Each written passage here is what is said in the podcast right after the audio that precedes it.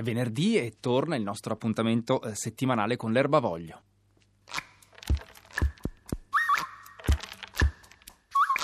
L'erbavoglio.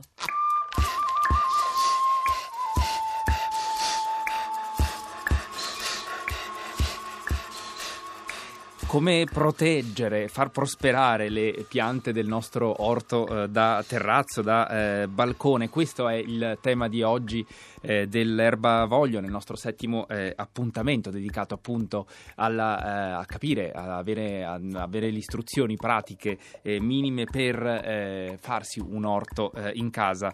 l'ospite di oggi è Laura Dell'Aquila, buongiorno. Buongiorno. Che è una biologa di formazione ed è curatrice della fattoria didattica Il Giardino di Pimpinella a eh, Bologna.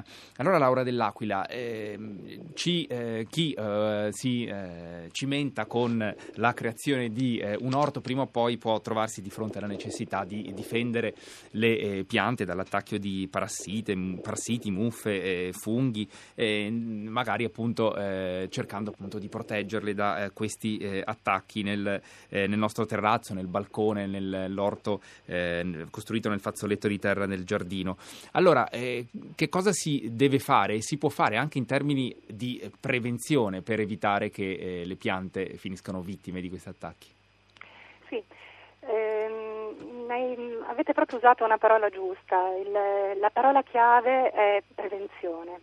Quando si parla di agricoltura naturale, di orto biologico, di orto ecologico, di agricoltura biodinamica, il concetto è un po' diverso da quello che siamo abituati ad applicare, no? quindi di andare ad agire quando abbiamo un'infestazione, magari dando delle, dei rimedi potenti. Eh, qui invece si parla proprio di prevenire, quindi si parla di difesa e non di lotta, proprio per cercare fin dall'inizio, dal primo impianto dell'orto, di eh, creare un ambiente il più possibile in armonia, in equilibrio con tutti i fattori che controllano questo organismo che stiamo creando, che è l'orto, per cercare il più possibile di mantenere le piante fin dall'inizio vigorose e robuste. E quindi mm, adesso non voglio stare a ripetere quello che avete già fatto nelle puntate precedenti, quindi mh, mm, parlerò proprio, vi ricordo soltanto il fatto che è importantissimo eh, creare un terreno che abbia le caratteristiche adeguate fin dall'inizio, con la pacciamatura, con eh, gli interventi di fertilizzazione, eh, mettere delle piantine il più possibile sane, partire da dei semi già sani e magari se siamo noi a fare le piantine, le coltiviamo in serra, proprio cercare di tutelare, di preservare tutti quegli elementi che le mantengono sane per evitare di essere noi a portare subito le malattie. Ma... Quindi vegliare su tutte le condizioni. Ecco Laura dell'Aquila, come, come, si, eh, come, ci si accorge eh, se effettivamente, quali sono i sintomi, se le eh, piante hanno qualche eh, problema e come sì. si può intervenire? Eh, purtroppo poi appunto, nonostante questo, no? nonostante questa premessa che è la, la cosa più importante, ehm, succede, capita che le nostre piante si ammalano, anche perché le piante che andiamo a coltivare nell'orto non sono le piante che crescono selvatiche nei nostri ambienti o magari ci troviamo a fronteggiare una primavera o un'estate particolarmente piovosa, umida, calda o per mille altri motivi. E quindi i sintomi possono essere veramente tanti, eh, da so, dei getti che iniziano a essere eh, così meno turgidi, meno rigogliosi, da delle piccole foglie arrotolate su se stesse, magari all'interno scoviamo delle ovature o dei bruchi, Oppure vediamo proprio gli insetti che svolazzano, che ci mangiano le nostre foglie di cavolo o, o altro. Quindi i sintomi, oppure le, gli oidi, i vari ruggini, sono veramente tanti, ma proprio per questo appunto oltre a questa premessa che secondo me era doverosa, Abbiamo altri strumenti naturali che allora, possiamo avere a portata di mano. Prima che, eh, di, di, introdurli questi strumenti ricordo che eh, potete scriverci sempre al 335 5634 296 se avete domande eh, da porre o magari voi stessi eh, consigli da dare in questo senso. Laura Dell'Aquila ci stava eh, dicendo quali sono appunto i provvedimenti che si possono prendere, naturali dopo tutto. Certo, mm, un altro brevissimo accenno importantissimo, però è un concetto fondamentale, è tutelare la biodiversità. Quindi anche qui eh, mettere il più possibile eh, piante e specie diverse, facendo un orto giardino, un po' come quegli orti bellissimi che troviamo in Alto Adige, con delle siepi, perché questi fiori, queste siepi, oltre alle piante che noi coltiviamo, comunque saranno ospiti di insetti che potranno essere poi gli insetti utili che andranno poi a predare magari eventualmente gli insetti appunto che potranno darci fastidio come gli afidi, le cocciniglie eccetera. Ci faccio un esempio di questa contaminazione, come eh, vanno pensati gli accostamenti?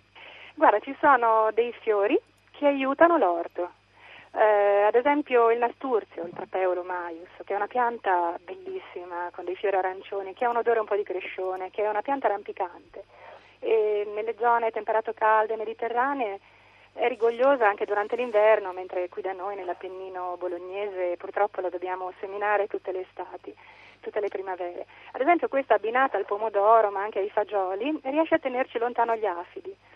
Oppure il tagete, che è un'altra pianta che la seminiamo e cresce immediatamente nel giro di pochi giorni, ha dei fiori arancioni con un aroma molto spiccato e particolare, proprio in virtù di questo aroma, crea una specie di confusione olfattiva. Per cui ad esempio se la mettiamo vicino ai pomodori o vicino ai cavoli riesce ad allontanare gli insetti che possono andare invece a fare scortacciate dei nostri pomodori o dei nostri cavoli. O la calendula, pianta, una pianta regina delle piante officinali che ha mille utilizzi in erboristeria, oltre a rallegrarci con i suoi fiori così arancioni e caldi, anche questa ha un aroma che riesce appunto a creare una confusione olfattiva e nello stesso tempo a livello radicale tiene lontano certi vermi del terreno.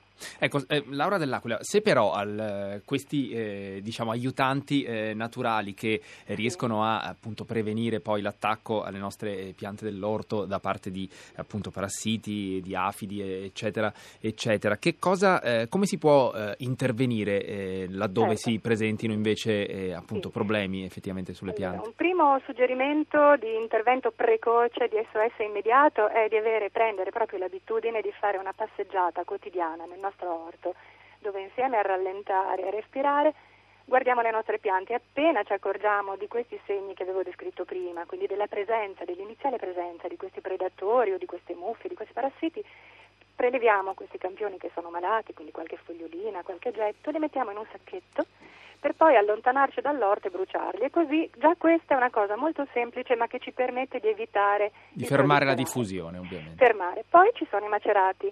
Come noi umani, quando vogliamo rimanere in salute, ci facciamo infusi con le piante curative, gli stessi infusi li possiamo fare anche nelle nostre piante dell'orto.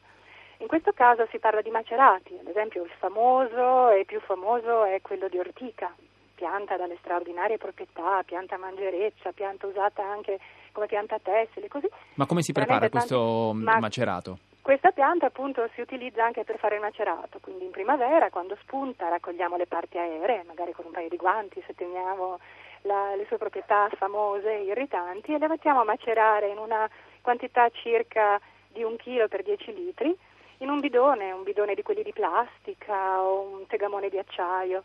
Per una settimana la dobbiamo proteggere con una graticcio, con una reticella, mm, per evitare che ci vadano insetti a fare larve, eccetera, mescolarla, arieggiarla, magari aggiungere anche un po' di farina di roccia perché fa un odore veramente sgradevole. Quando smette di fare la schiuma, allora la filtriamo per evitare di filtrarla potremmo anche avere precedentemente messo l'argilla, la, l'ortica dentro un sacchetto di juta, ad esempio, così non dobbiamo fare tanta fatica a filtrarla. E a quel punto... a questo punto è pronta per essere irrorata. O la irroriamo così com'è, senza diluirla, e la mettiamo però a contatto col terreno perché servirà come fertilizzante naturale, utilissimo per quelle piante che sono grandi consumatrici dell'orto, come il pomodoro, come le zucchine. Oppure la diluiamo 1,10 e la spruzziamo sulle piante e in questo modo le piante saranno pronte per combattere afidi, acari, tomaragnetto rosso, insetti, tignole. Laura dell'Aquila, mi scusi sì. se la interrompo, ma solo per una risposta rapidissima, davvero, sì. una domanda che ci pone Barbara. Cosa posso fare per le invasioni delle formiche in terrazza per non usare veleni? Assenzio. Assenzio. In questo caso facciamo come abbiamo fatto con l'ortica, però lo facciamo con l'assenzio, che è una pianta aromatica, utile anche in erboristeria, anche questa ha tante proprietà, fra l'altro eh, viene utilizzata anche contro i parassiti intestinali umani e proprio per questo, perché questo odore e sapore molto sgradevole, molto allontana amaro, le formiche. allontana le formiche che possono essere poi causa di invasioni di afidi. Grazie allora Laura Dell'Aquila che ci ha saputo dare con tanta chiarezza e eh, dettaglio eh, delle istruzioni proprio per proteggere le eh, nostre piante, le piante dell'orto che magari state cominciando a progettare di eh, costruire eh, in questa eh, primavera.